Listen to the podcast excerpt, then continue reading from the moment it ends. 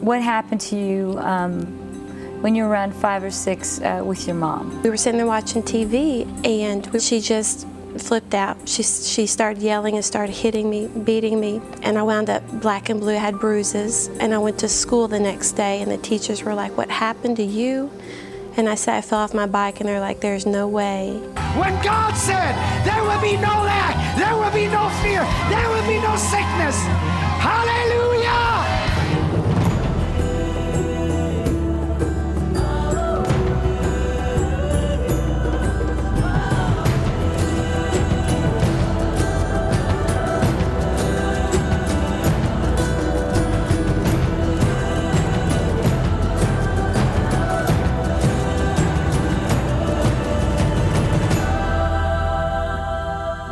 To Miracles Today, where all you need is faith in God. And I've got with me as my special guest today, Leslie. Thank you for joining me. Thank you for and I me. heard it's not just you joining me, we've got someone else. Yes, we're six months pregnant. Beautiful little boy. Yeah, That's so awesome. excited. Well, let's go back. And, you know, I, I, I've read in, uh, your story. And um, tell me about what happened to you um, when you were around five or six uh, with your mom.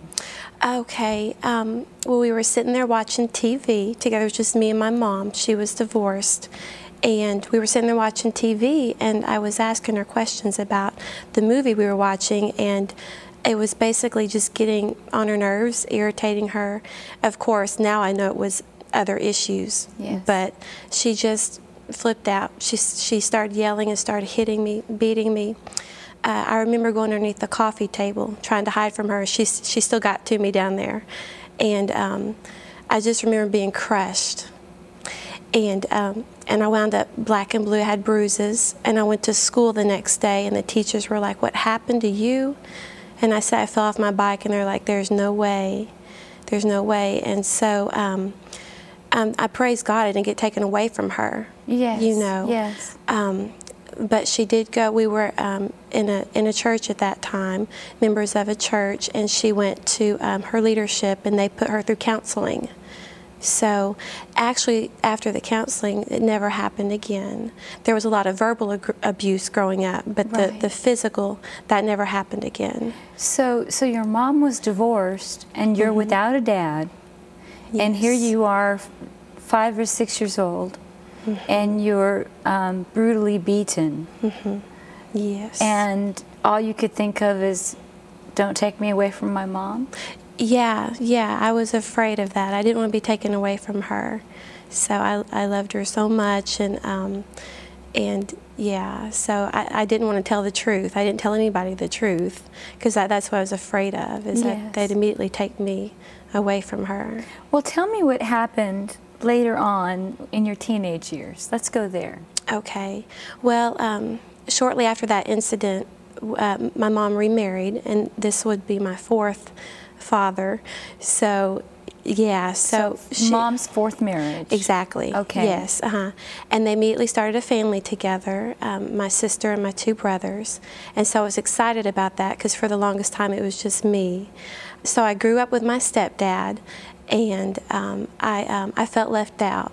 I felt very insecure because I didn't I didn't have that fatherly love in my younger years, growing up, and um, so to see my sister and my brothers get that, and I saw a different side of my mom also, growing up, um, watching her and watching my sister and my brothers grow up with her. I saw a different side, and so I, I was jealous, and I grew up insecure, and I grew up hating them, and hating people, and And so, did that drive you into any type of substance abuse, or? Um, yes, I, I, I turned to alcohol. I started drinking alcohol, um, really mainly in my early 20s. In, in my teen, my, my late teens and early 20s, I um, started drinking alcohol, and um, it just helped me get away. It numbed me, helped me not think about it, you know. So, yeah. And then, so when did you meet Dr. Harfouche? Um, in my late 20s, we were uh, visiting a church where y'all were having a, uh crusade. Yes. And um, of course, I've been seeking, I have been seeking after the Lord for so long. I wanted, I wanted a relationship with Him. I just didn't know how to get it. Yes. And I couldn't find that anywhere in any church Yes. I went to. And um, so we saw a commercial that y'all were going to be there. And so we went to this crusade, and that's where I met um, the two of you. And I was sitting, it was like a seven week revival. And so, um, like, towards the end of the crusade, I just got so smashed and, and, and got filled with the Holy Ghost, and just my whole life changed. Well, listen, it was so we're, awesome. we're going to take a break really quick, and we'll be back in a moment.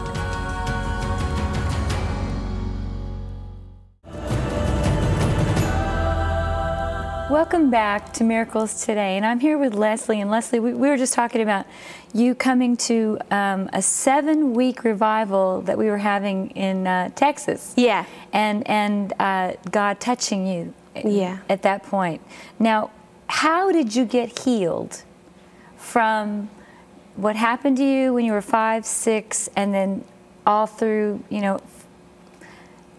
Yeah, yeah.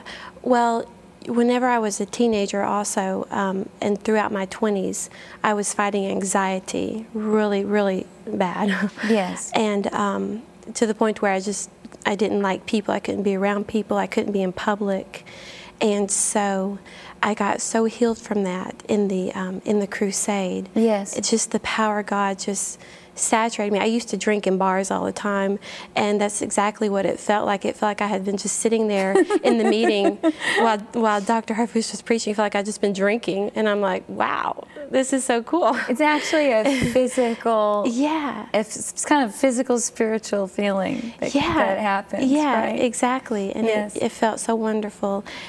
And and I just I, I completely I completely changed. I mean, I could feel my heart soften, Mm. and I started loving people. I was I used to be so secluded. I didn't want to talk to people or be around people because of the anxiety attacks. Yes. And so yeah, I just completely got healed. Well, well, do something for me, Leslie. Mm-hmm. I want you to talk to our partners and friends. They're watching right now, and tell them what International Miracle Institute has done for your life.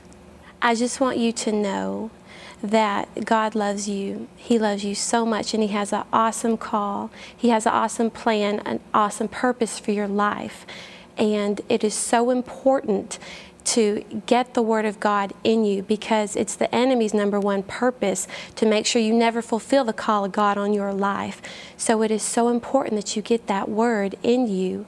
Um, my first year here, the Lord spoke to me and He told me, You know me when you know my Word. And I just want to encourage you. I want to encourage you to get this word in you, whether it's whether it's through the IMI correspondence or whether it's coming here in residence, because I know that I know that when you get this in you, it will change your life forever. You will step into the the, the the fulfillment of the of the perfect will of God for your life. You the, the blessings of God will overtake you. And I also know that just as, as I have been able to walk in victory, you too will walk in victory 24 7 all the days of your life. So you're you're walking in forgiveness. There's no more anxiety attacks. There's no more need to abuse substance, and you're a mom. And International Miracle Institute is, is really the bottom line. Exactly. It's the bottom line. Yes. Complete complete transformation. That's fabulous. Praise God. well, listen, stay tuned with us because later on, I'm going to tell you how you can become an International Miracle Institute student. But right now, we're going to go to Dr. Christian Harfouche, God's prophet of performance, teaching and preaching the Word of God. That was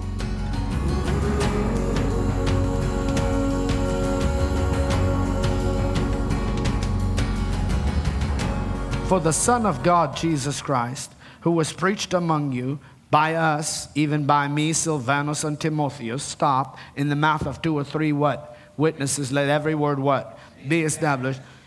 The- Jesus Christ was not yea and nay, but in him was yea. Well, why did we preach? Why did we preach a word that's not yes and no? Because the Jesus Christ we're preaching is not a yes and no. Get it? Okay, so now the Word of God is Christ.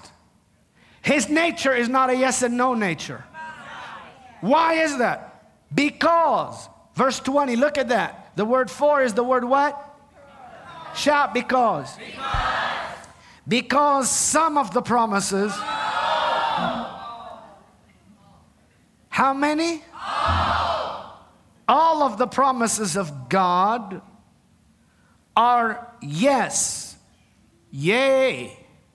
Yea, Lord, yea. And in him, amen. You see that? Unto the glory of God by what? Shout that word. Shout it again. Not by me, not by Paul, not by Timotheus, not by Silvanus. Come on now but by us, us whom? The entirety of the body of Christ that is accepted, that all of his promises are yes. Why? Because Jesus Christ is a yes Jesus. His nature is not a yes, yes, no, no, yes, yes, maybe, maybe, later, later, never. He's not like that. He's a consistent Jesus. He's not looking to bless a sheep, he's looking to bless the sheepfold. He's not looking to bless a saint, he's looking to bless the sainthood.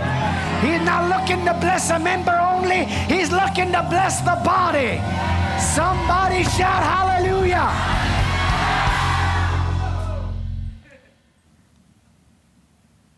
For all the promises of God in Him are yes and amen to the glory of God by us. So now, here's how God gets glory. You say yes, and you say amen, and you say the promises of God are yes and amen. How many of them? All of them. I believe how many of them? All of them. So if, if I believe all of them, then uh, where's fear? And where's lack? Now, th- this is powerful stuff. See, God talks about all of us. And uh, you know, we are transitioning now in the kingdom of God, and many of us uh, have to make very quick adjustments because some of us have been in the word of faith for many years. How many have, have been exposed to the word of faith for at, at uh, uh, 20 years? Let me see here. How many? 10 years. And here, what, here's a truth. You learned about the believer. You learned about the promises of God for you as an individual. you you uh, learned about how to make God's word yours. And that never changes. But you have to take that with you to the next step and understand the power of agreement and you, you have to understand the power of agreement with, with friends, power of agreement with husband and wife, power of agreement with parent and children, power of agreement in every area of your life. Why? Because you begin to discover that God's word is not just for some people. So you eradicate out of your life this thing of Dr. Harfouche, let's get real. We all know that not everybody's going to become rich. That's not the issue. The issue is did God promise everybody riches? Yes. The issue is not whether they're going to become or not. My job is not to wonder whether everybody's going to get saved or not. My job is did Jesus die for everybody? Yes. Are you getting it? Yes. Now, as we preach this, faith for this comes. And faith comes for you, especially now in the area where if you think, well, you know, it's delaying in my life then you begin to understand it doesn't need to delay. It's the Spirit of Christ that God has sent in your heart. See, honestly, I know for a fact everyone that is touched by this word under the sound of our voice, your heart says yes. Why? Because He sent the Spirit of His Son in your heart.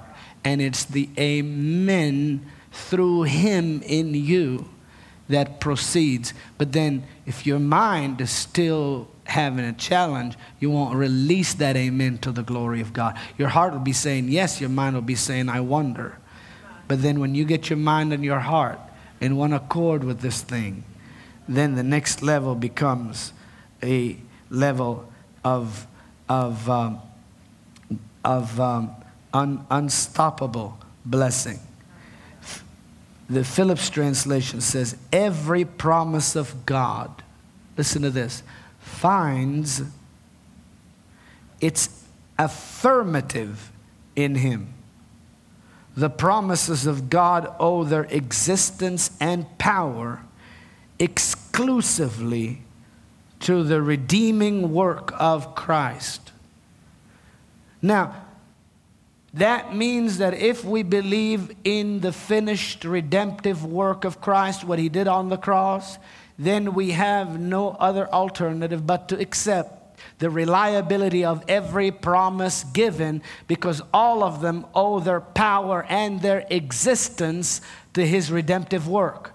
So to doubt any of the promises of God is to insult the finished redemptive work of Calvary inadvertently, not knowing it, subconsciously, doubting the promises of God and their reliability for our life is to question the entire and complete success of the finished redemptive work of Christ. And that is the greatest thing that we can, uh, you know, the greatest sin that we can be guilty of is to diminish the power of the cross. And we're not going to do that. So we see here that Jesus has given every promise an affirmative. What does that mean? It is certain. It is affirmative in Him. The promises of God owe their existence and power exclu- exclusively to the redemptive work of Christ. Now, remember the Lamb of God slain from the foundation of the world? Remember that?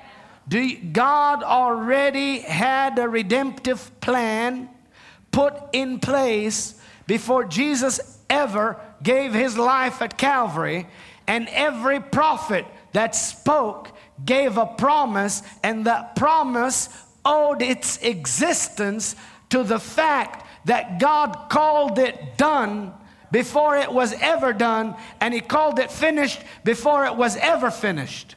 Are you here? But then Jesus came, and Jesus had to resist the temptations of the devil, the pull of the people, and he had to go all the way to say, Not my will, but yours. And when he on the cross said, It is finished, he was taking his words and bringing them into agreement to the Lamb of God slain from the foundation of the world because in the mind of God, the redemptive plan was already put in order in the mind of the Godhead. It was already a finished work, and so the prophets can prophesy. I'm going to give them shepherds, and they're going to be fearless, and they're going to have no lack, and that promise owed this existence and in its entirety to the finished redemptive work of Christ.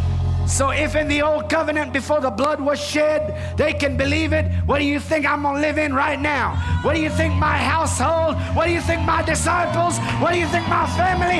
What do you think my students? What do you think my partners? What do you think my friends are going to live in when God said there will be no lack, there will be no fear, there will be no sickness?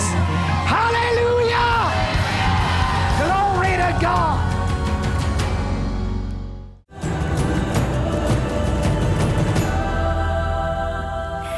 Welcome back to Miracles Today, and I'm here with Dr. Christian Harfouche. Hi, Christian. I um, was thinking about that sweet young lady at the beginning of the program when she was talking about how she met you in a crusade in Texas.